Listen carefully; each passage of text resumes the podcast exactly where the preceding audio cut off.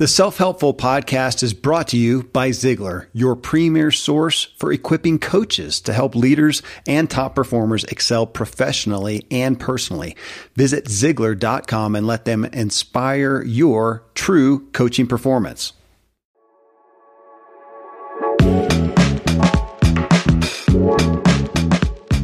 Welcome to the Self Helpful Podcast. I'm Kevin Miller, and this is the podcast people tune into for in depth discussions on the latest research from our foremost leaders in self improvement so you can be growing and more equipped to live at your fullest capacity in body, mind, and soul.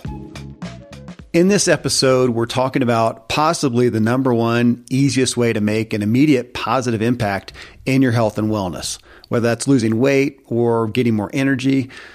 The way to do it, track it. What you track, you just can't help but improve.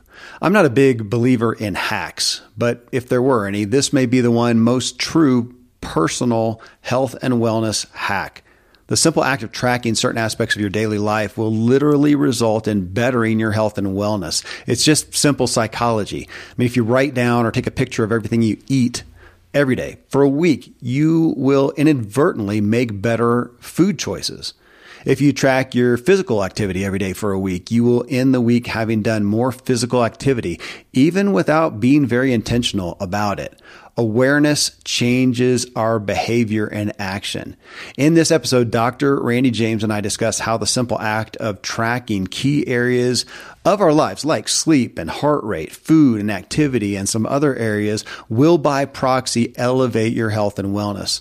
Of course, you can go further than mere awareness and take solid action to utilize the data you receive and improve it.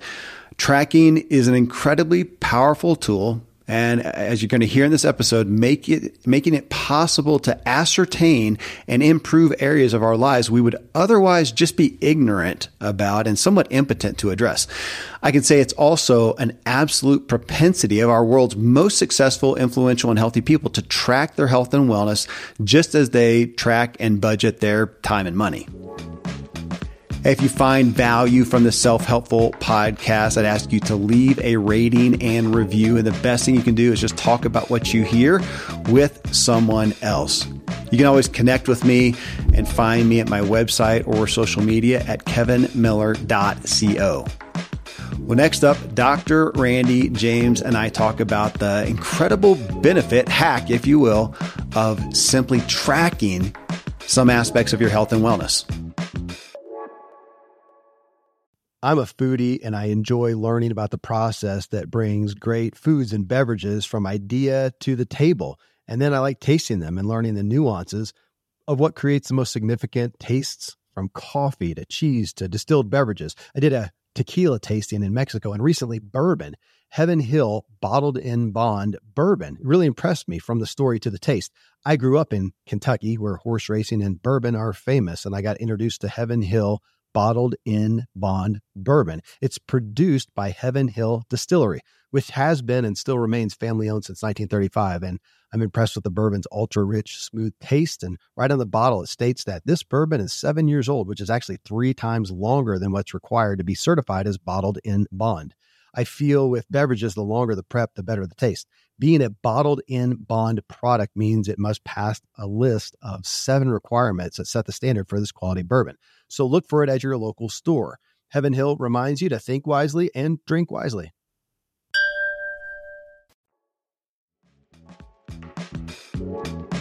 Okay, so I'll eh, kick off this aspect of tracking and the value of it. I think we tend to naturally think, okay, I'm tracking things to see what the metrics are and adjust here and adjust there. And yet to start off with at the high level of just the psychology of tracking, which I would say tracking slash being aware. And, you know, I would think tangibly when somebody, just when they make the call here, you know, to your clinic and say, I'm interested in being a patient, they talk with somebody and say, okay, I'm in, they make the appointment, they pay money up front. What is it now? Like 800 bucks or whatever it is up front, whatever it is. Uh, and they pay that money that right then their awareness just went through the roof Right. From a they, brain- they are They are now aware. They are in some ways being tracked. We're going to call them back. Mm-hmm. We're going to send them something. Um, like you and I talked about so many times, they also will take a deep breath. Some, somebody's got my back. Somebody understands. Hope. Hope, Hope is being fed, is springing forth. Awareness, even of somebody else's awareness of them. Yeah. They are, they perceive attention, perception, so many little bitty things. And that's why we're talking about this today, is because just, it seems so simple, and yet it's so profound that tracking and awareness and, and those kind of things in so many areas of our lives matter.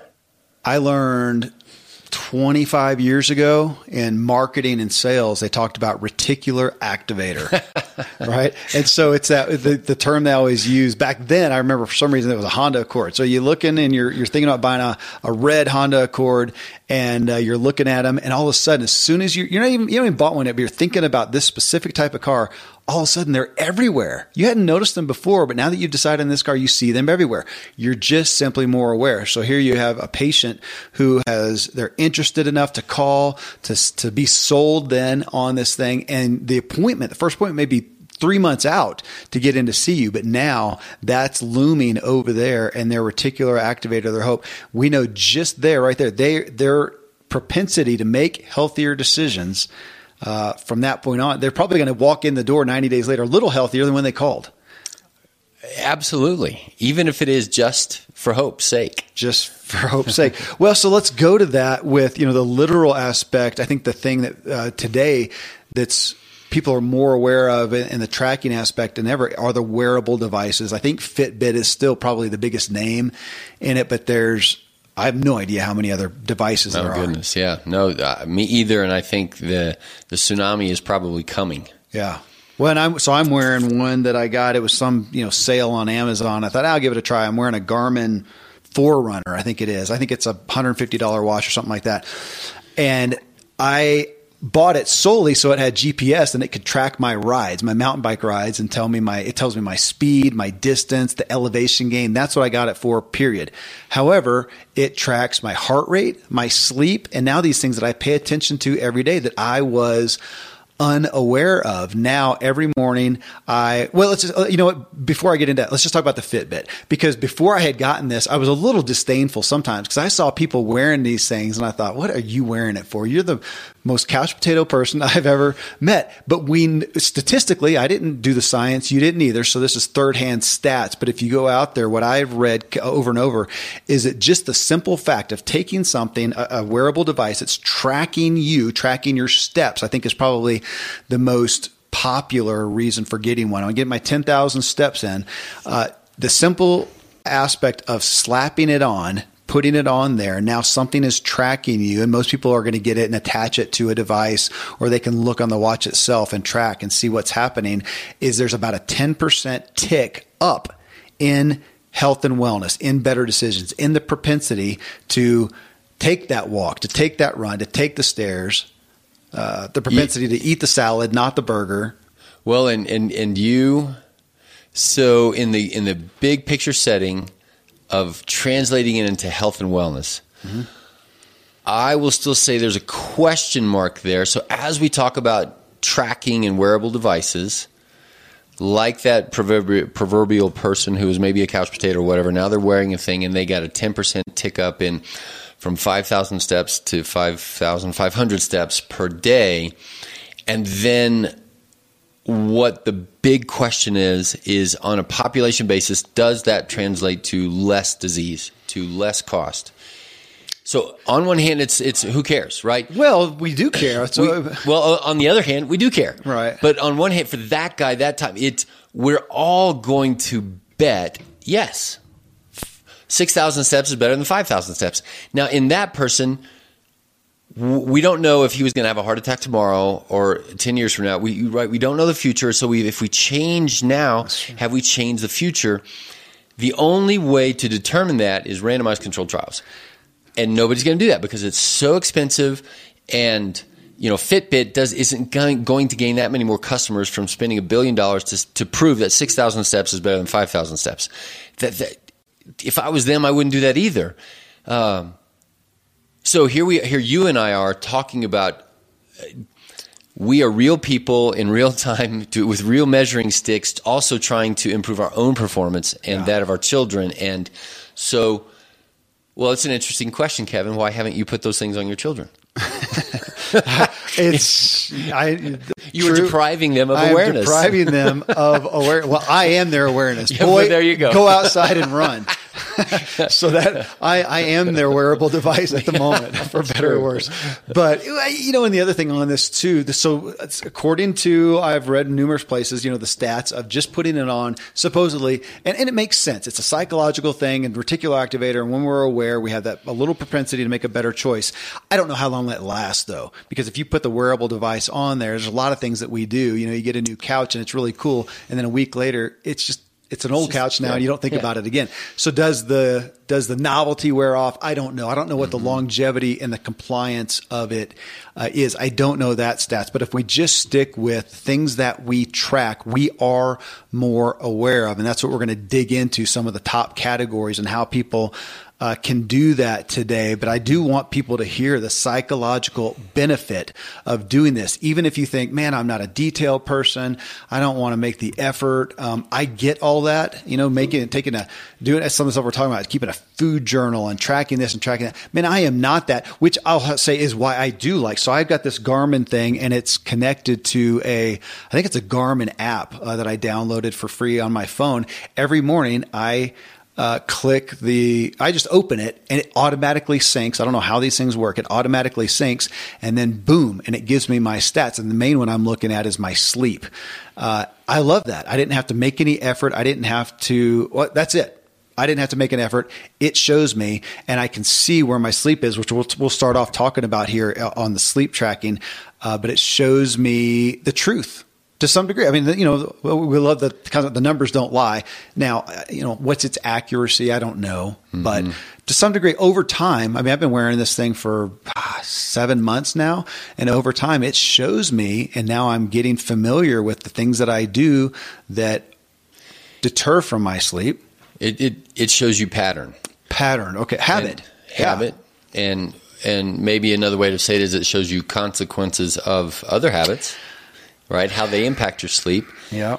And uh, so, so for me on the sleep side, and and you know, I was wearing the Oura ring until I lost it. Till you lost it. Yeah. I haven't figured that one out. Um, it's a Or mystery. ring needs to put a tracker on their I, ring I so need you can track it.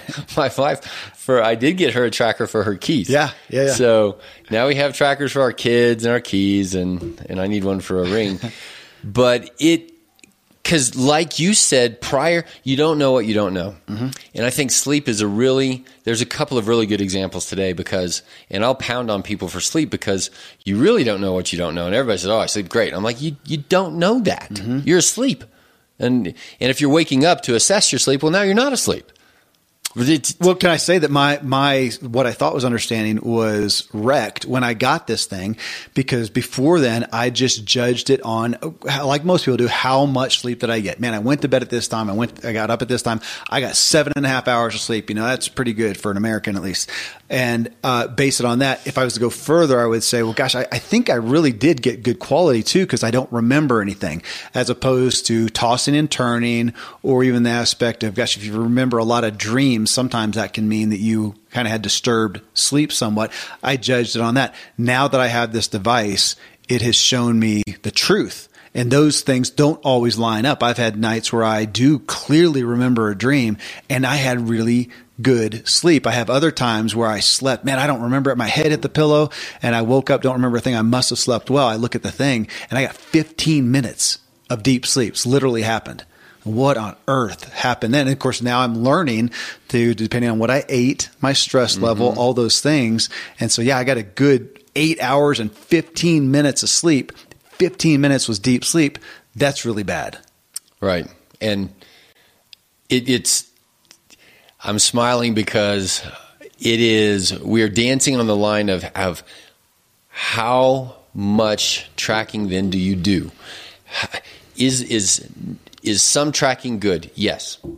Okay. Well, now how true is your watch? How accurate is it? Those kind of things. Could it even give you wrong information that's not the truth? And so, at through my lens, I would want to say that all of these wearable devices, we, and nor do they pretend to be a medical device. They're not. So, so you have to be careful there. Well, you said pattern, so let's look at that. So look, even if I have a, a weight scale that's five pounds off, if off, I use it right. every day, it still shows me my gain and gain loss. and strength and that kind of thing. So, so yes, within those kind of things, showing you compared to you, uh, seeing that pattern is very valuable. And if you don't look, you don't know. Yeah. And if you don't know, then it's just like if you don't have a speedometer in your car, you don't know if you're speeding or not. There, there's a consequence. Um, and the same thing here. Now, at the same time, you don't need a speedometer where your eyes are glued to the speedometer because now you're not watching the road. So, in this, I don't want it also to create confusion with people. It's another pattern recognition tool that we all have access to. And is it valuable? And I think you and I are saying today, well, yes. Can it be overused and abused? Yes, yes. I, I, I, can see. I can see the propensity to have anxiety about you know this thing's tracking me and how's my heart rate, how's True. my sleep, how's my we we we, we, can take we already have that, right? We yeah, have we can take anxiety that. about eating right, anxiety about sleeping right, anxiety about. Well, know. on sleep though, I, I, want to mention. I mean, so you are a as a doctor, as a functional medicine doctor, but you sleep is big. I mean, it should be to anything, anybody in functional medicine, I would hope. But sleep is a big deal to you. I don't know. You can spout it off if you want to, but I don't know what percentage. But you are checking uh, you're monitoring it to some degree or auditing, I should say, the sleep of every patient that comes here and pays you for care. And if you think that they need it, you have a sleep test, which is expensive. Sure. I mean, this is a very real. I can't. We did a whole thing on sleep a while ago. I can't remember if we talked about it. I don't remember either. Um, but I would say it like this. And we also live at 8,500 feet, so there's another, sure, you know, layer of uh, complexity. That's right, a layer of complexity. So, I would say it's all patients you should have an assessment of your sleep. I would say to all people. Well, that's what I wanted to get to, just to uh, validate somewhat that these wearable devices, it's kind of cool to give you at least a, a sense of the pattern because that sleep test is expensive. You got to. Well, know. the if you do, there's various costs, right? If you go to the in-house one and and all that kind of stuff, then you're at the eight nine hundred bucks okay. range. If you do the at-home one, so a little bit less uh, uh, specificity and that kind of thing, they're about 150 bucks. Which is the pulse ox? Uh, no, no, no. The oh. the the polysomnogram is the name of a oh. sleep study. You can get it sent at home. So there's a chest strap and a forehead strap and measuring snoring, and then down from that you can buy your own pulse ox. It can't be. It has to be recordable, right? So just that for about 80 or 90 bucks and it will record while you're sleeping because you have to be asleep and then you have the $20 one that you can get at Walmart for just a a real time pulse ox. But it doesn't track it. Yeah. And so they tried the trackable one on me and I failed because it, I just, it bothered me and I kept pushing it off because you just got to go on your finger, toe, something like that. And I right, but because you're not used to, I mean, you don't do that to your watch because yeah, it's your watch yeah, or yeah, a ring or whatever. And that's the problem with those things too is that it's a little bit different. So now your sleep feels weird or different or, or and so there's there's all these complexities about the wearable device and how accurate it is and all those kind of things. This is true, but should you do it? And I would look at everybody and say sleep is so important. I, and that's what I wanted to do is just to elevate that. That for I don't know what the cheapest wearable device that tracks your sleep is. Mine was 150 bucks. It's I got it on sale for I think 90 bucks or something like that.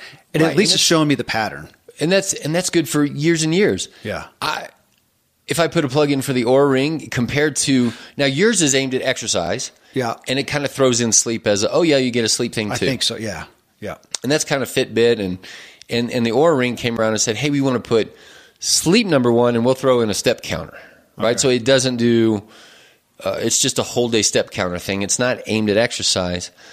The second thing that the Oura Ring did that um, I don't know if any others are doing is the heart rate variability test or monitor. And we can get into that too as another, you know, feedback loop of self monitoring of a wearable device of heart rate variability as a. We'll do that next. Hearts, hearts our next category. On the, so, so the Oura Ring I think retails three hundred bucks. through your practice, it's two fifty. I, I, don't know if there's. If, I don't, if you use our link, we don't get any money for. I don't that, even know what the link is. Obviously, um, we're not. Um, We didn't yeah. prepare for this for that. Uh, but two hundred fifty bucks either way. Uh, the Oura Ring, man, for doing your. Stuff. It lasts for years and years. Yeah, and you get you know unless some you, kind of patterning. You unless you, if, I did ask him, they said, "Yeah, we'll we'll sell you another one." great, great. Thankfully, the days of building a business website, then having this massive endeavor to integrate an online store are gone. Today, Shopify has fixed all that.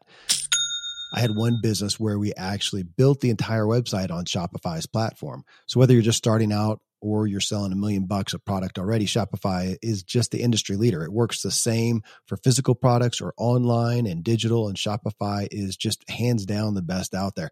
Most importantly, Shopify helps you turn browsers into buyers with the internet's best converting checkout. It's 36% better on average compared to other leading commerce platforms. Getting people to buy is not that hard, at least to the buying point. But getting them to actually give their payment info is, and Shopify is king in that department. They also have top tier customer service, which I think is critical. You can sign up for a $1 per month trial period at shopify.com slash Kevin. That's all lowercase.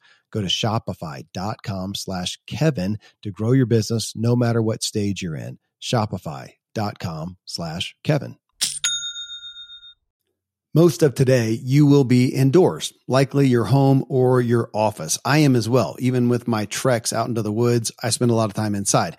And we're going to take about 20,000 breaths. According to the EPA, the indoor air is two to five times more polluted than the outdoor air, sometimes up to a hundred times more polluted. At my studio, we have heat being forced through old ducts. I walk on carpet full of years of junk. No idea what's floating in the air that I'm taking constant gulps of. The solution is an air purifier, and Air Doctor is just the best. Air Doctor filters out 99.99% of dangerous contaminants and allergens such as pollen, pet dander, dust mites, mold, bacteria, viruses. They do it so it, your lungs don't have to. Air Doctor comes with a 30 day money back guarantee. So if you don't love it, just send it back for a refund minus shipping. Go to airdoctorpro.com and use promo code Kevin. And depending on the model, you'll receive up to 39% off or up to 300 bucks off. Exclusive to podcast customers, you will also receive a free three year warranty on any unit which is an additional $84 value. So to get this special offer, go to A-I-R-D-O-C-T-O-R-P-R-O dot com use promo code Kevin. AirDoctorPro.com, promo code Kevin. 92% of households that start the year with Peloton are still active a year later. 92% because of a bike? Not just bikes. We also make treadmills and rowers. Oh, let me guess, for elite athletes only right? Nope. It doesn't matter if you're an avid exerciser or new to working out. Peloton can help you achieve your fitness goals. 92% stick with it. So can you. Try Peloton bikes, tread, or row risk-free with a 30-day home trial. New members only. Not available in remote locations. See additional terms at onepeloton.com slash home dash trial. Science proves quality sleep is vital to your mental, emotional, and physical health. The Sleep Number 360 smart bed senses your movements and automatically adjusts to help keep you both effortlessly comfortable. And it's temperature so you stay cool. So you're at your best for yourself and those you care about most. Life changing sleep, only from Sleep Number. It's our ultimate Sleep Number event. Save 50% on the Sleep Number 360 limited edition smart bed plus special financing. Ends Monday. To learn more, go to sleepnumber.com. Special financing subject to credit approval. Minimum monthly payments required. See store for details. Well, so there again, but the benefit just of knowing, I, I think to me, spending a hundred bucks or whatever it is on, I would just tell you it's worth it. It's worth it. It really, it really is to show you, uh, obviously just the basic level, the length of sleep. That's great. Uh, because it shows you literally when you, it, it does track when you actually fell asleep. So just because you were in bed for nine hours, you actually didn't fall asleep and you only slept for seven, you were only asleep for seven and a half. Well, let's, let's ask you, uh, and you can ask me, uh, what are the two things you learned about your sleep? That that led to you change something and it looked better? I well, I learned that depending it, it for me significant uh, impact on what I eat before I go to bed, and if I eat the foods that are that I am sensitive to, uh, ice cream, sugar, I think some dairy. If, even if I eat just a lot, that my deep sleep will go down. I can guarantee the next day it will show uh, a lot less than if I ate appropriately went to sleep. I mean, I'm sure stress is in there. I think I've been doing pretty well with you know stress, monitoring that at night. But that was it. Just it makes me more accountable to what I decide to eat, knowing that even if I sleep eight hours, that my deep sleep is going to be less, and that's the if I understand right, that's that's really the healing sleep time. Mm, uh, we could. We, okay. we, we could pull that out, and that's a common misconception that deep sleep is somehow the best sleep. Yeah, I mean, it's the whole right arm, left arm thing. You know, which one do you want? Well, so the Oura Ring, it, it, it did light sleep, deep sleep, uh, REM, REM sleep, sleep. and then and for me also. Oh, the other thing was wake time to show me how many how often I'm awake, which Right. means I'm really tossing and turning and and gained gained consciousness in essence. Or I got up to take a leak, which also shows me again how much I'm disrupting. Because I think you would say that a good night's sleep is you don't get up at all, you don't wake up at all. Sure. And so if you're doing that, well, you had. Uh, I was going to say somebody that you're related to who said they were getting up three night, three times a night, five Yeah, times a yeah. night to go pee, and you're going, that's this is that's bad. that's not right. Something's up with your, you know, having Sure. to pee that often, but it's also wrecking your sleep. even if you are falling back asleep regularly, that that's that's not as good at sleep as you could be having. And your deep sleep and REM sleep, and then you know non-REM sleep is stage one, two, three. The Mm-hmm. breakdown of all those kind of things in the sleep lab. We don't. You don't need that pattern. Yeah. Maybe Those of you with newborns don't even do this. your sleep is wrecked. it. Um, I think for me, the biggest thing I learned was the connection to alcohol, where so many people Oh, think it helps them to settle down and sleep better. Yeah. and you do fall asleep maybe a little bit better, but your your your sleep patterning. Uh, and back to the the deep sleep, a good rule of thumb is evenly balanced. That your stage one, stage two, stage three, your REM and your deep will be evenly balanced. And if you think maybe an hour plus more of each of those, so hour and a half to two hours of each of those equals Yeah. about an eight hour night, and some kind of balancing there. Now, in the sleep lab, they'll say, well, you're going to be heavier REM on the early side of the night and, and kind of coming out of sleep and, um, and then in the lighter stages of sleep later on. Um, okay, right. That's the sleep experts and all that kind of stuff. And do we need to know patterning to that level?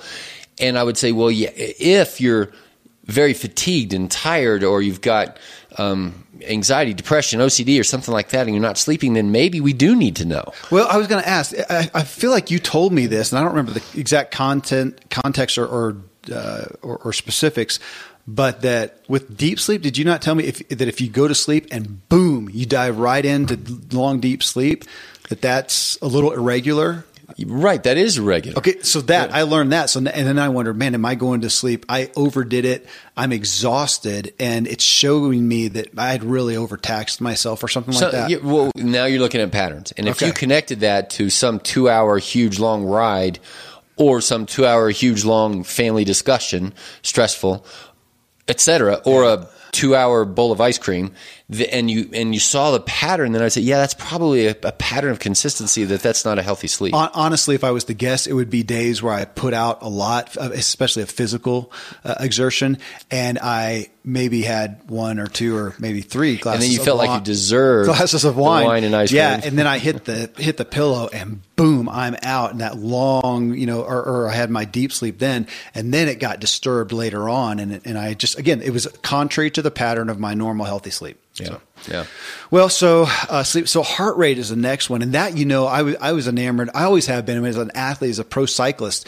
Your heart rate was huge. Your your resting heart rate, because they would say, gosh, a top athlete, their resting heart rate is generally a lot lower than the norm, and their ability to max it out. And we used to test your heart rate max, and it kind of went along with VO2 max. It was a, an indicator, and I remember back then. I mean, you're you know well above 210, uh, uh, or not well above, but you know above 210, 215. You know, guys hit 220. That's way up there. So if we come uh, that and uh, and then resting heart rate. So I did look it up. So for a 50 year old male, I'm 49, you're 50. And for a 50 year old male, the average resting heart rate. So we'll explain resting heart rate real quick. Well, if you are at rest, not sleep, but normal, sitting down, um, well, technically, sleeping is at perfect rest. Like, what's your overnight resting heart rate? Yeah.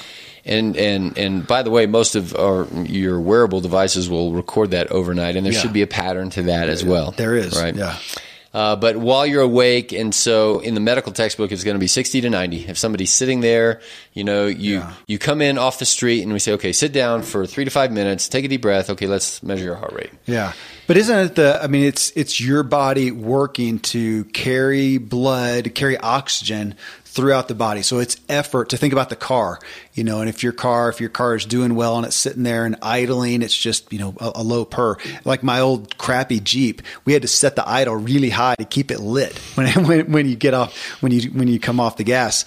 And so it's idling really high because it's not in good shape. Can we use that as a relevant analogy? Yes, if you also include you live at 9,000 feet. So- Well, okay, But right. that's what I mean, That's- like how old's the engine and all that kind of stuff. So Okay. male female will be different. You it is it is not fair to say that on a one to one ratio, a heart rate of 70 is sicker than a heart rate of 60. Well, no. So you can again, Doctor Google. I know it's not perfect science, but if you look up and say what is a good or what is the average heart rate of a 30 year old female or whatever. So I looked it up for a 50 year old male. It is between 60 and 100. Well, I'm really well aware now of my patterns and my stress level. My my stress level and my sleep seem to be uh, number one. Am I worried about something? Am I anxious about something? Even am I just you know in an excited period of time about whatever business stuff that we're doing or something?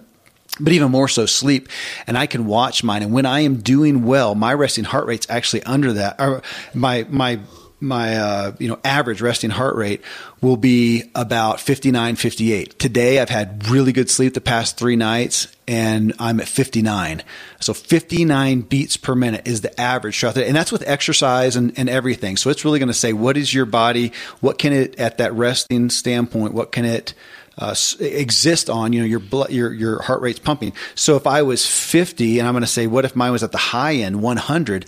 I'd be questioning why is my body having to work so hard just to be at rest, just to exist?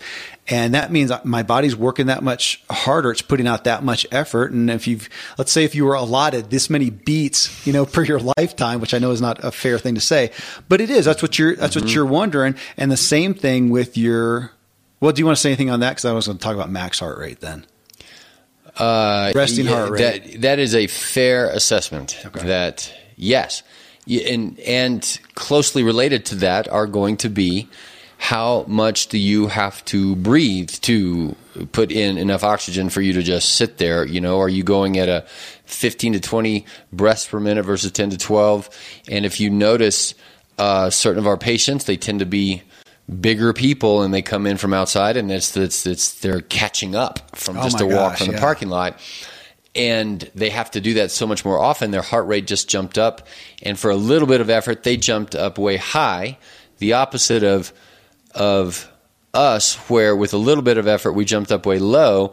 And then we have the capacity hopefully to jump up way high and stay there if we need to. Go- Can I can I mention that I learned that years ago when I was a pro cyclist. So I, I was a pro cyclist, but then I would often ride. We had a big club as well, so I'd ride with you know the weekend warriors, the guys who, who let's say they're they aren't they're not even twenty five percent my fitness level. Let's say so we go out and we're riding and we're talking, and here comes a hill, and all of a sudden we start going uphill, and I realize, oh my gosh, man, I'm I'm breathing hard a lot faster than they are. And I felt bad, like, what the heck's wrong with me?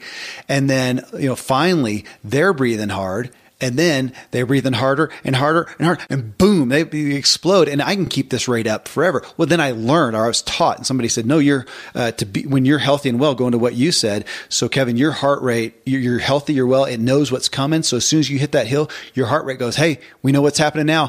Ramp up." Get ready for this and it jacks it up and then it's ready to stay there. Somebody who's not as healthy, their heart's like, what the heck's going on? It takes a little bit longer, takes a bit longer, finally gets up there and then they can, they can, They can't sustain they it. can't sustain it. Right. And yeah, to what you're saying, I mean, who's not seen, yeah, either a really out of shape person or an old person or at the worst, somebody who's, you know, in the, in the, in a bad way. You've seen this a lot of times in the hospital, in the ER, and they're laboring to breathe. We all know that statement, laboring to breathe in a bed where they've been for days and they're laboring to breathe. I mean, this is, this is bad news that their body is working so hard just to exist. And then we talk about the elite athletes and they'll talk about them and their resting heart rate is 40. I mean, their body is so efficient. Now, I'm sure you could find somebody who's near death whose heart rate is 40 as well. right it's on the other end of the spectrum Yeah. Okay. It, in fact, uh, you know, I'm a fan of Peter Attia. He's an athlete. He interviews athletes and he interviews these coaches, these the, the world class coaches, and how do you get into zone two and three and four and five, and and the specifics. And these guys will measure their lactic acid, uh, their lactic acid output, their their VO2 max, and there's other kinds of O2 max and the efficiencies, and how do you train it in? Yeah. But if we're talking to us in the normal realm, it's is there any value of knowing this stuff at all? And so we started off with the principle of saying just knowing is a something. So if you're wearing a thing, or I just took my pulse to see what's my pulse standing here talking, it was 66. Um, and Mine says 69. 67, it just jumped. Take a deep It breath. okay, I'm sitting here wearing it. Yeah, and it's oh, yeah, it's jumping around 72. So it's, it depends on if I move. Well, it, it, well, and that is actually the heart rate variability. When it's from second to second, it's 69, and then 70, and then 72, and then 82, and then back to 50, and that variability is actually good, uh, but that's a different topic. Uh, the average heart rate for you and I. So right now we're not at rest. We're talking. We're we're, we're standing. We're animated.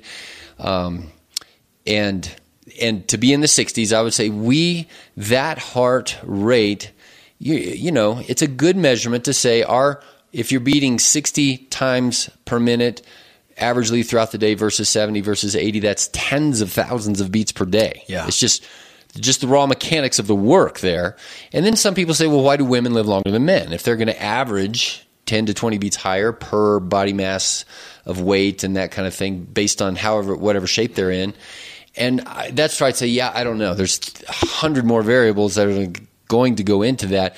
But the point is to compare Kevin at 60 beats a minute versus Kevin at 70 beats a minute. Then it is a mark of better wellness, of more likelihood of well Oh, oh, well, again, awareness of patterns. So that's what it affords me, and even realize. And so I'll sit here and play with it, and and yeah, I can be, I can find myself in a kind of one of those conversations with my spouse, and and to literally pull the thing up and go, my heart rate's 100 beats. went up to 75. Yeah, yeah. I just talking about it, my heart rate went up, and uh, or or I just pounded a big meal and ate too fast, whatever, and realized my heart is speeding up to try to deal with this, just to understand. So again, it's the awareness. So yeah, I hit the uh, I hit my re- my average resting heart rate uh, a lot. And real quick, not to spend much time on it, but just of interest. Yeah, I looked up age, fifty year old male. What is a good max heart rate? And uh, generally, they'll say, and this is you know again, this is just your average uh, measurements. I don't know if you can call it science, but they'll say take 220 and reduce it by your age. So if we do that, it puts us to 170 as a reasonable max heart rate. Well, as a past athlete, we used to look at this stuff, of course, I want mine to be good. I did a race this last summer and hit 193. So I thought, um, you know, it's cool to see that, that my, I still have the ability to get that high. And I actually meant to and didn't do it. I wanted to see if I could hit 200, but I might pass out. So I don't know. We'll see. But again, just knowing these things and knowing the awareness. So you can get one of these things and test yourself on a max heart rate if you want.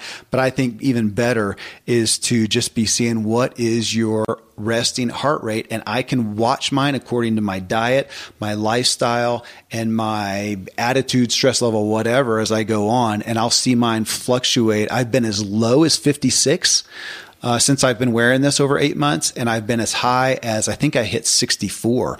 And actually, one of the things that made mine increase is when I was really pushing my diet, trying to gain muscle, and I was just overeating from what I could hmm. handle. And I felt stuffed, I felt bloated, and it would go up. That's So your average you're talking about? my average heart And my, does it my average- resting. I'm sorry, my average resting heart rate right, but is it taking like the last hour?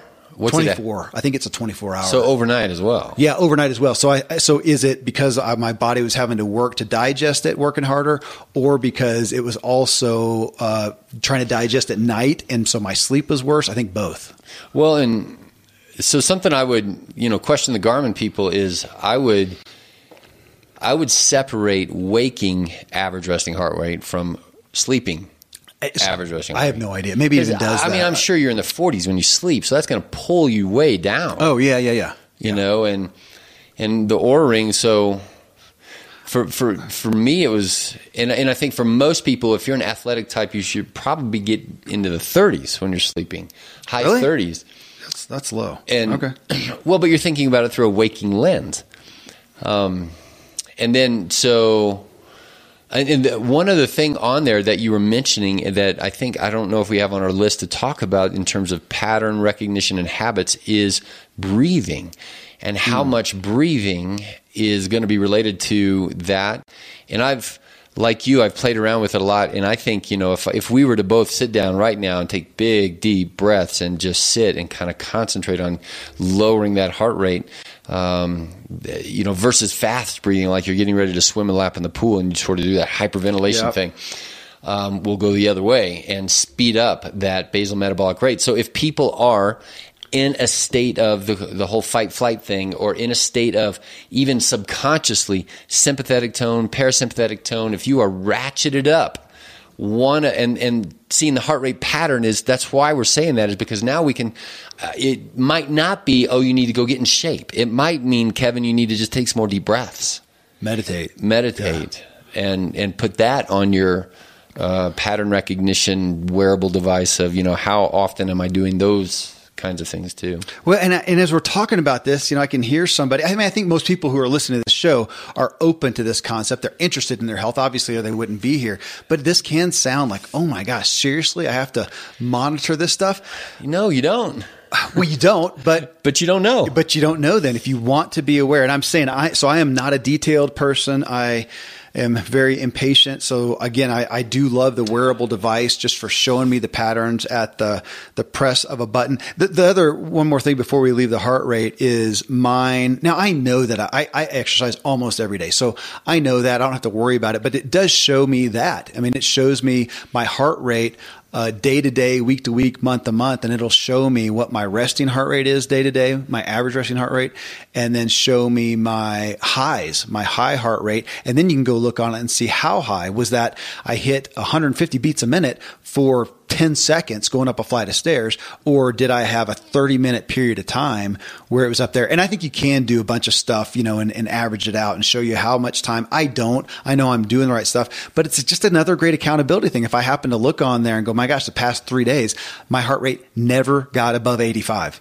I was sitting on my butt doing nothing. I mean, that is not going to pan out well for me. It's just another accountability tool. I think everybody likes the you know the tracking and kind of keeping up that inertia. You know i've dieted this many days or i've you know fasted this many days. I've not had alcohol for this many days. I've exercised this many days. And we like to see the accumulative uh, measurements of that of our own achievement. It's motivating. Uh, so next one the big one food uh, and now and this is one that just on a basic level i know you do with a lot of patients is give me a food journal for what a few days something Yeah, diet diary, and most people, you know, you they can't remember backwards. You know, the smarter you are, or I should say, the smarter you think you are, probably the less well you're going to remember what you thought you ate. Um, and so we ask people to do three days, and if they're really, you know, really want to get into it, do seven. And um, you know, for our purposes, I'll have them do a cheap old notebook and just draw a line down the middle of the page. On the left hand side, just write down everything that goes in how much water, your supplements, your just everything that goes in. And on the right hand side of the page, you write down any perceived symptom. There's your journal of a diet diary, symptom diary. Well, so back to awareness, like the tracking device. Track. Just that. If you are going, if you track, just the just the reality of saying for today, today, starting in the morning, Mr. Jones, today, write down everything you eat. That decision right there, if he will do it, will cause him to eat healthier. Period. Because you now have to write it down. Somebody's going to see it, and so seeing that you ate uh, three donuts for breakfast, grabbed another one at work, five cups of coffee, you had uh, McDonald's for uh, you know for for lunch, and then you grabbed Kentucky Fried Chicken on the way home, and then had you know three bowls of ice cream. I mean, who wants to write that down and tell somebody you did that? Well, sure, some Mr. Jones out there is going to be like, I don't care. It's just there it is. But so we have to go back to the propensity. It for most humans, the psychological fact is that many Mr. Joneses out there will change what they eat because it looks better. Yeah. Even in their own eyes or just the the reality of and this is actually true in bench science. Um, Heisenberg principle, you remember that one? So the Heisenberg principle of uncertainty. So when you get subatomic, you, you you cannot physically come down to pinpoint the place of an electron because the more closer you get to pinning it down, the more uncertainty that pinpoint gets.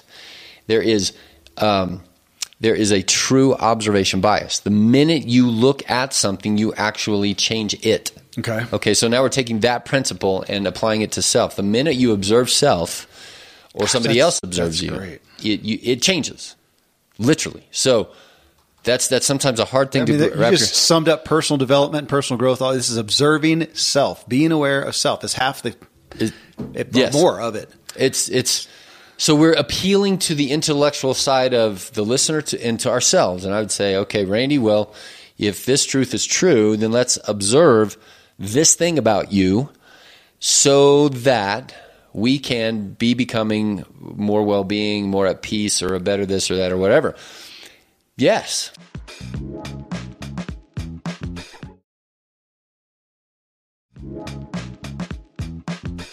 Well, so so I'm doing it. I I started months ago. It was uh, actually an advertiser with the Ziegler Show, my other podcast, and with a company called MetPro that works on your metabolism and stuff. But ultimately, it's a coaching. They provide coaching remotely. So I became a client, and I got a coach, Megan, and, uh, uh, and so I've got an app on my phone, and they were there to help me gain muscle. That was my issue. She said, "I think you've gotten your metabolism really low. I was having a hard time making any changes."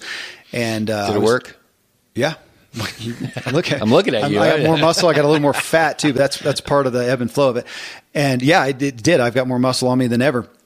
Um, and uh, but the tracking. I mean, so they're saying they they were trying to get me to eat more. In this case, I know that's going to be irritating to some people to hear, but they were trying to get me to eat, eat more.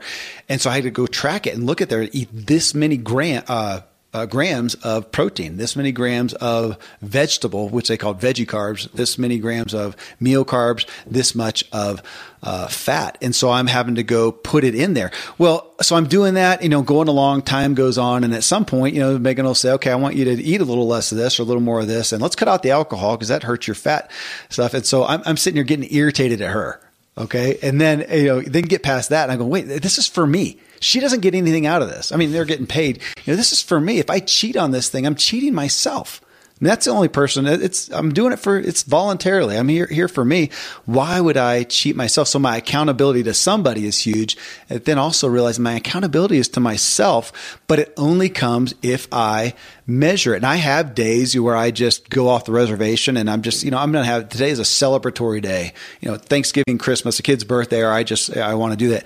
And I'll I'll go off of that and be free to do that. Now again, going back to not being imprisoned by the thing, but my gosh, the awareness is it's dramatic. Is absolutely dramatic by just making me accountable to gosh, what am I choosing to put in my mouth. And there's been plenty of days where I cook food for my family and it's not that it's bad food, it's healthy food, but I'm not doing carbs today or, or whatever. And I eat something else because I want to be true to my goals that I've set out here.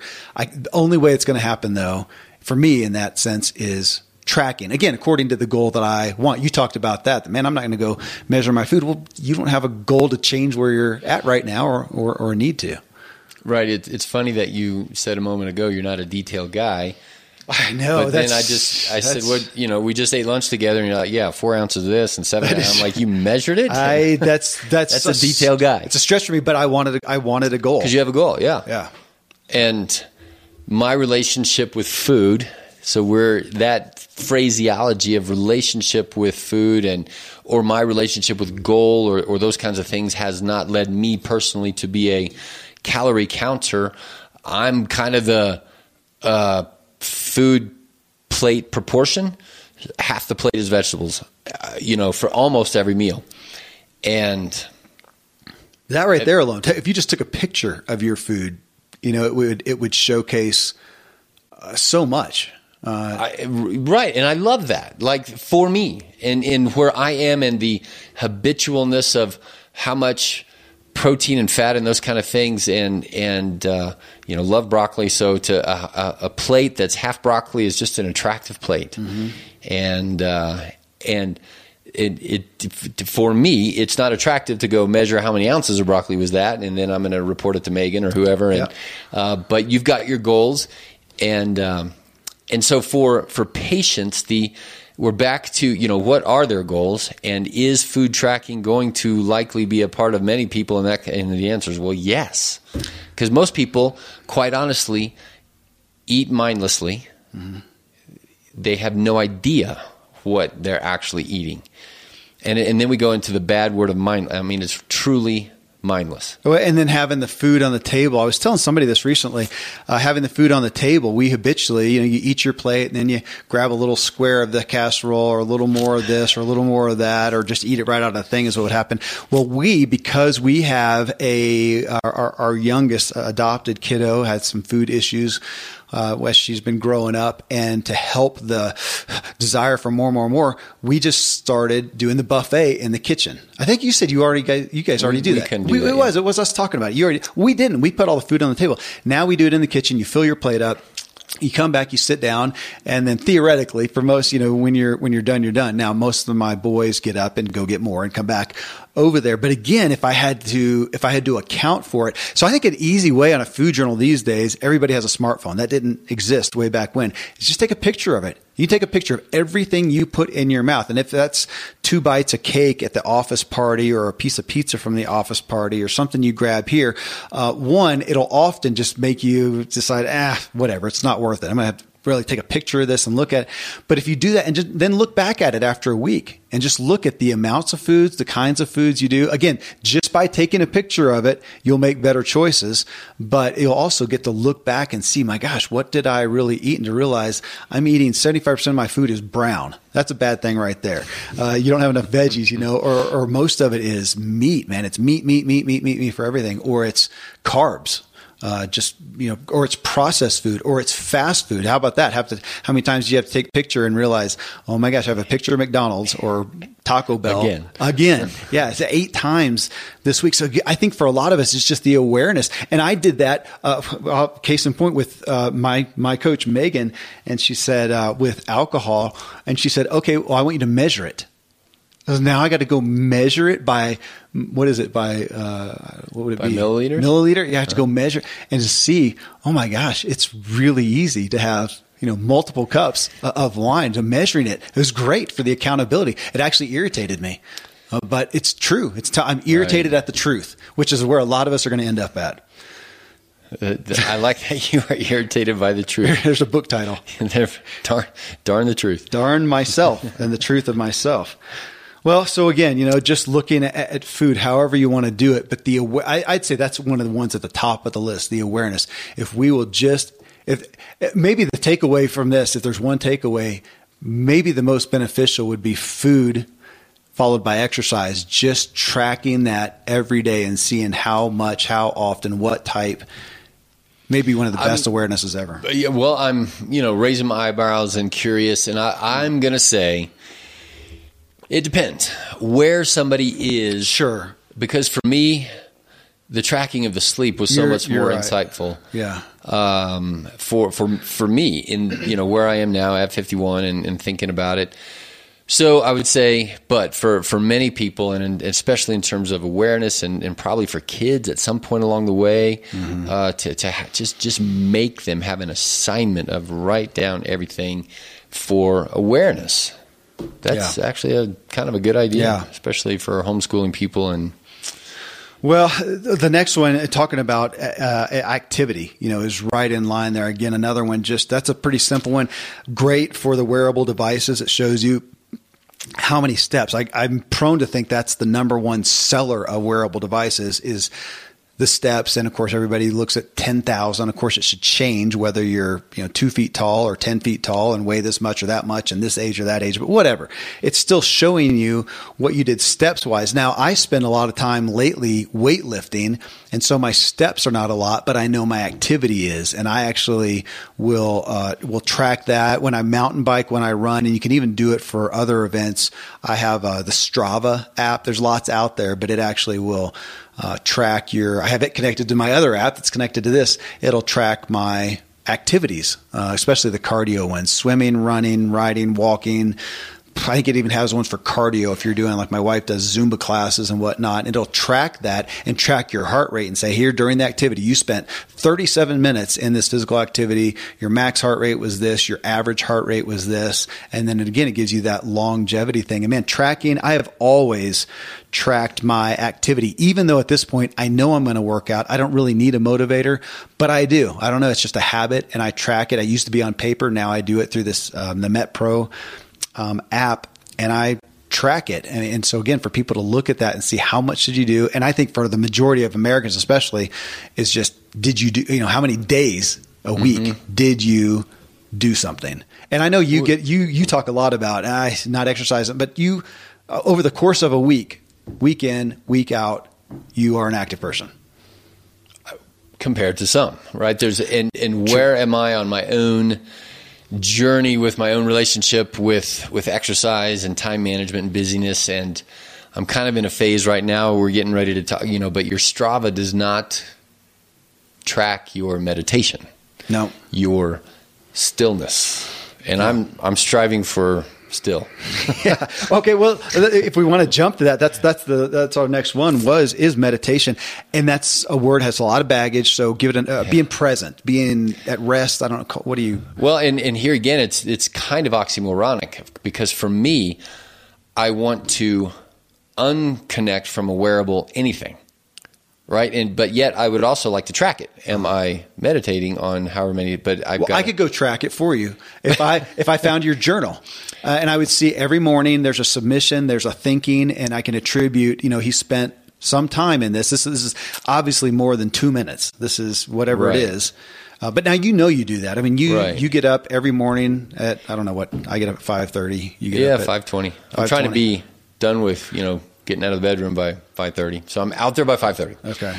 And then from 5.30 and get the kids up at 6.30 so there's an hour. Just you know found an hour to say here's pondering time still time devotion time uh, anchor time start the day right time. And it takes various forms and, and themes. And sometimes there's aggressive journaling and sometimes not. And and and what we were just talking about that what I'm striving for is also calculated meditation or whatever that is going to be for people. For me it's going to be the ability to also sit and just be within my own head whether you're memorizing a verse or thinking about this or well we would say it's could, could we say it's spirit for both of us as uh, faith-based guys it's it's a spiritual pondering time. Effort. Was, yes. Meditative pondering, whatever you, because I don't think about it as meditation in the mind that I, maybe it's our age that has meditation as the guy on a pillow, cross-legged, going, hmm. Right, trying to empty your brain of everything and, and just yeah. be, you know get close to nothingness. I'm saying, no, no, no, no. I'm trying to get close to the something of God, yeah. of of of communion, of uh, filling, being filled up by that uh, for directionality and purpose and mission and passion and peace. But maybe maybe even saying what it's not. It's not exercise. Where, where that time for us is not exercise. It's not work. It's not. Well, even you know, it's not Bible study. It's not. Yeah. Now I'm going to read a verse. Now I'm going to do that. I, I mean, those things are a part of our lives. But what has been missing in so much of is just the refreshing being in His presence and and pondering the day even. Oh, uh, this is this is the rudder. This is the framework i want to go about my my day. The kids are going to wake up. I'm going to go to work. So it's that preparing for the day. And again this can we're not laying out the recipe for this. I mean i you know i, I interviewed hal elrod who's the phenomenon of writing the miracle morning. I, I soon i think i'm going to interview robin sharma. He has a book the 5 a.m club. Kobe bryant just passed away and i saw a article from him or about him, and he was the 4 a.m. guy. That's what time he got up. I read one recently about Mark Wahlberg, the actor. Mm-hmm. He gets up at he gets up at three every morning. Oh my gosh! Yeah, as does Doctor uh, the brain surgeon guy. Yeah, Doctor yeah. Warren Warren Lee. As uh, does Jocko. Yeah, 3 a.m. Uh, I that seems nuts to me, but you know, either way, it's not. It's if you don't go to work till 10, maybe you don't need to get up till eight or 8.30 or, or whatever. It's not the magic of a certain time or a certain hour. It's mainly saying some time to prepare yourself. Now we're talking about the mornings. If somebody wants to meditate at lunchtime or at 10, I don't know if there has to be a certain time, but it's taking, it's, it's pulling yourself out of the activities of life the duties of life, the pressures of life, and saying, Here I am, me, myself, and if there's a spiritual component, and uh, bring that in too. But it's it's it's nobody, no thing. It's me, and being present is such a great word. Just being present and aware of my own reality. Maybe yes, just that. That's that's so hard, right? Because you Yeah. you have to stop talking at some point about trying to describe the. It's not nothingness. It's very much a somethingness. Yeah. Uh, but it's not the something of the day. And in our culture right now, even as we're talking about wearable devices, and oh my gosh, you know, I, we we track how many emails we get and how many we answer, and a thousand other whatevers to pull out of that, and there's all kinds of apps for that too. Uh, for me, I'm trying to get Yeah. you know out of apps, but I think there are very useful kinds of apps that are there and that are helpful to people. Um, yeah, I've been playing around with one called Pause. Super simple, super short, and my trigger. So I think this is not. This is fair to say to people out there. Uh, you, you you need a trigger. In fact, did we talk about the old European town bells? You know, it was the call to the wedding. It was also the hey, danger, danger, danger, there's a fire, or something like that. But the normal bells throughout the day were calling out the hours, the third hour, the ninth hour, and all of that was a call to prayer, a call to just be, a call hmm. to re anchor yourself on the things that are important. And so for me, and I think for for people out there, a very easy one is when you go to the bathroom. Hmm. So you finish your business and you just think, okay, the world is not going to die if you're not out there for another minute or two or three, and you sit, hmm. you stop, you think. So, first of all, this means don't take your phone in there. Yeah. That's what everybody does. Uh, you know, today, I, in, in all truth, today, the bathroom, it sounds, you know, base, but um, it, it's, it almost is a great time because we have gotten so used to, it used to be a magazine or a book. Now it's the phone and you're sitting there just as busy at work as anything else.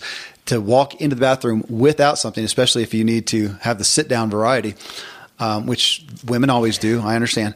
Uh, and it's just nothing. You have nothing there but to sit there. it forces you to breathe, think, Be. and and the re- to just be. The reality is, even as I'm having discussions with my teenager, as we joke around about, you don't need your phone in the bathroom.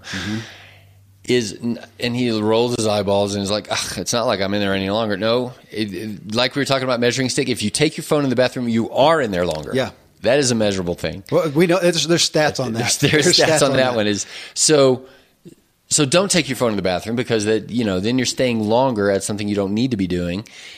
But then on the flip side of it, go in there and get your business done. But then let that be the signal to say, you know what? There's my reminder. I'm just gonna you know sit back down, take a deep breath, and be and and work through whatever meditation pathway that you're on.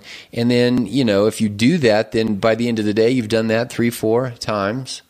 That's a lot compared to most of us of nothing. moments of being present. Yeah, I would say even if it's a minute, just to say, "How am I? How am I? Who am I?" Yeah. Yeah, well, there you go. Well, so from a health and wellness standpoint, under tracking and being aware, th- that really covers uh, a good piece of it. Now, we did pull out just a few things that we just see are beneficial for tracking that are an awareness the value is dramatically high and number one is the one that you kept coming to which was Yeah. The finances. yeah money Um, this is dave ramsey This- 101 right. Every dollar has a name. And that, because if every dollar doesn't have a name, then it's running through your fingers, through your pocket. You have no idea. And we're back to mindless eating on one mm-hmm. hand. If every piece of food has a name and a, and a trackable budget, so to speak, if every dollar has a name, then the, the, your awareness of what is going on in your finances dramatically goes up higher. It's better for marriages. It's better for people. It's better for actually for your health. Mm-hmm. So that financial health is a part of of medical health and vice versa. Being medically well is way cheaper Yeah. in the long run. So that's that to me that is just the classic example that everybody knows. Even if you have a terrible budget, your bank knows how much you have, your credit card company knows how much you owe. You are getting budgeted. Yeah, yeah, and, and this, here's an area where I uh, enjoy it the absolute least. I would rather track and deal with anything beyond besides money, and yet that's one where when we take the uh, very infrequent time of you know taking the bank statements and going down through and just adding up how much are we spending on Oh. X, Y, Z. Uh, you know, honestly, we did the. Uh, I, my wife and I both have separate Starbucks apps, so we have them on our smartphone. We have them where we reload or auto reload or whatever. And I did this a couple months ago. Went down through. I, I wasn't looking for it, but I was just looking through. I was looking for something else, but I saw Starbucks, thirty bucks, Starbucks, fifty bucks, Starbucks. I'm looking at holy smokes, we're in the hundreds at Starbucks per month. Wow. This, this is not a wealth building exercise here at, at, all. You know, granted, you know, we do business stuff and we meet people there and sometimes we pay for it or whatever, but um, my gosh, still, it, it was great accountability and looking at, we primarily go to one grocery store. I can go look and see how many times we went to City Market. I can look at how many times we went to the wine store Yeah. and then I can look and see here's the expenses to dance, to gymnastics, to, you know, whatever, and look at those and be aware. And some of those I'm grateful for. I'm grateful to see those things go into sporting activities or the kids' arts or the whatever. The Starbucks and the wine, I can get a little disappointed in myself, but how great to track. Again, if I don't know, I'm oblivious and ignorance is bliss. Right. And most people don't know and they way underestimate, right? They underestimate how much they eat or how much sugar or how much wine or Entertainment, the stuff. movies and Right. How, right. Like on the Amazon thing, how many times do you just say, ah, let's rent a movie? Oh, Or, "Ah, that- and that's it because the kids will go, "Oh my gosh, Amazon only costs you know whatever it is," or, or people do that now. Netflix, it only costs six ninety nine a month. Yeah, and it gives you access to go buy movie after movie after movie after movie, and realize we spent a hundred bucks on Amazon. We could have gone to the theater. This, yeah. Well, Right. It's awareness and tracking. And if you don't know, that's why our society is going down that pathway. In fact, the auto reload thing, I'm going to have to get myself off of that. I mean, it's just, it's like free coffee. It's embarrassing because then you go up there and give them your little app, and they go, uh, "Mr. Miller, it's there's nothing in the account." Son of a gun! I'm so sorry. It's because I'm broke. Uh, because, because we come to Starbucks too much.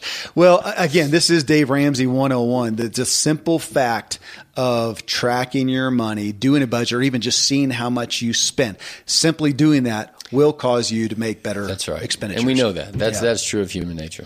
Well, so we can say the same thing on uh, screens is the next one. And if you buy the last new iPhone I got, automatically track the screen time. So that little app, whatever doohickey's on there, it came up and said, "Hey, at the end of the, you spent on average this many." This many minutes, hours, whatever per day. And I know when I first saw it, I was like, no way. Now, you know, granted, it shows that when we I have it at home and we're playing Spotify, uh, playing music constantly, you know, you, you got to account for that. But but patterns. It'll- back to your yeah, patterns. back to patterns, and you'll be able to see that. Okay, our is Spotify on a social media or is it? It's on. I don't know. I, I, well, I can't remember either. I got surprised too until I, I remembered. Oh yeah, we went to Kansas this week, and I listened to a podcast like you know five six hours both ways. Yeah. Uh, so at our public school in the middle school, they had a special guest, and he um, he had everybody bring their phones because you know the, you at our middle school you can bring your phone. They have to stay in your locker, but for this assembly, everybody went and got their phones, and he had them go to the screen time thing, and he had people call out. You know, how many hours are you on? Um, uh, the inst, inst or Snapchat. Oh, right. And so one of the girls, and it is over a course of two weeks, and it was thirty hours. Wow. That's on Snapchat. So that's a specific That's one that's actively yeah. in there, going back and forth. And so a couple of things about that, I was kind of, I was kind of proud that for my son, it was it was low compared to his friends, but it was way high compared to what I thought Yeah. it should be. So, but if we didn't know, we didn't know, and now I, I have an insight into what he what his compatriots are doing, and it was a little bit of a of a rough talk because for, through his perspective now he's way better than his friends, And here I am still trying to say, well, comparison kills us all. Well, thanks to Michael Hyatt and Cal Newport. Uh, Michael Hyatt, well, he's got a lot of books. Cal Newport's Digital Minimalism, but I interviewed both those guys, I think last year, and talking to them about the realities of screen time and social media and all that. And I took everything off my phone. So now I can check the weather. And uh, sometimes I'll go look at CNN and just, you know, see if we were, or at war, whatever's going on in headlines, but just minimizing that screen time. I think we all know that, but again, the tracking is profound to see how much are we really spending time. What I'm also seeing is the people who are saying I'm coming off of Facebook, I'm getting off of these kind of things are are the people who are also after more well-being. Yeah. The the recognition of the danger and the fact that there isn't really personal satisfaction in these things. And the vast majority probably of our culture is is just not there or they're I don't want to I I would say mindlessly not in a negative kind they're just not aware. Yeah.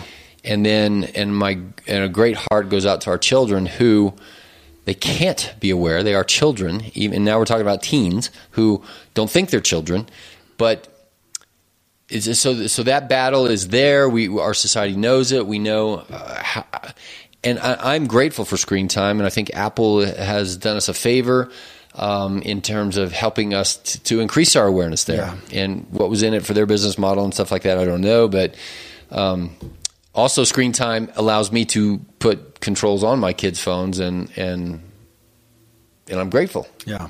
Well, so this goes right in line with the next point, which is just entertainment because that's mm. what I mm. ended up to with my kids because they're talking about can I you know can I be on the computer mm-hmm. for this, the phone for this, uh, video game, TV, the video, whatever, yeah. and saying look, most of this time now, obviously, if you're doing you know if they're doing their homeschooling stuff, or for those who we're talking to, if you're you know you've got a language app and you're learning mm-hmm. Spanish, mm. that's not what we're talking about. But we are talking about what, what let's call it, and this is the category we're going to talk about right now is entertainment.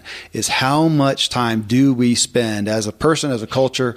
Uh, on entertainment. That means something that we are not learning from. And, and I, you know, here's a podcast. Is that entertainment? You would say, no, it's learning there's still some piece of it to are you actively studying and sitting down to change your life are you is it positive entertainment well i think we could also bring in the next category to say you know slash okay. yeah. and then the next one we had was fun and so as you and i were thinking about that i would say a movie is entertainment. Uh-huh. I can sit there and do nothing, but to read a book is also somewhat entertainment, but I would put it in the fun, enjoyment, relaxation, hobby category.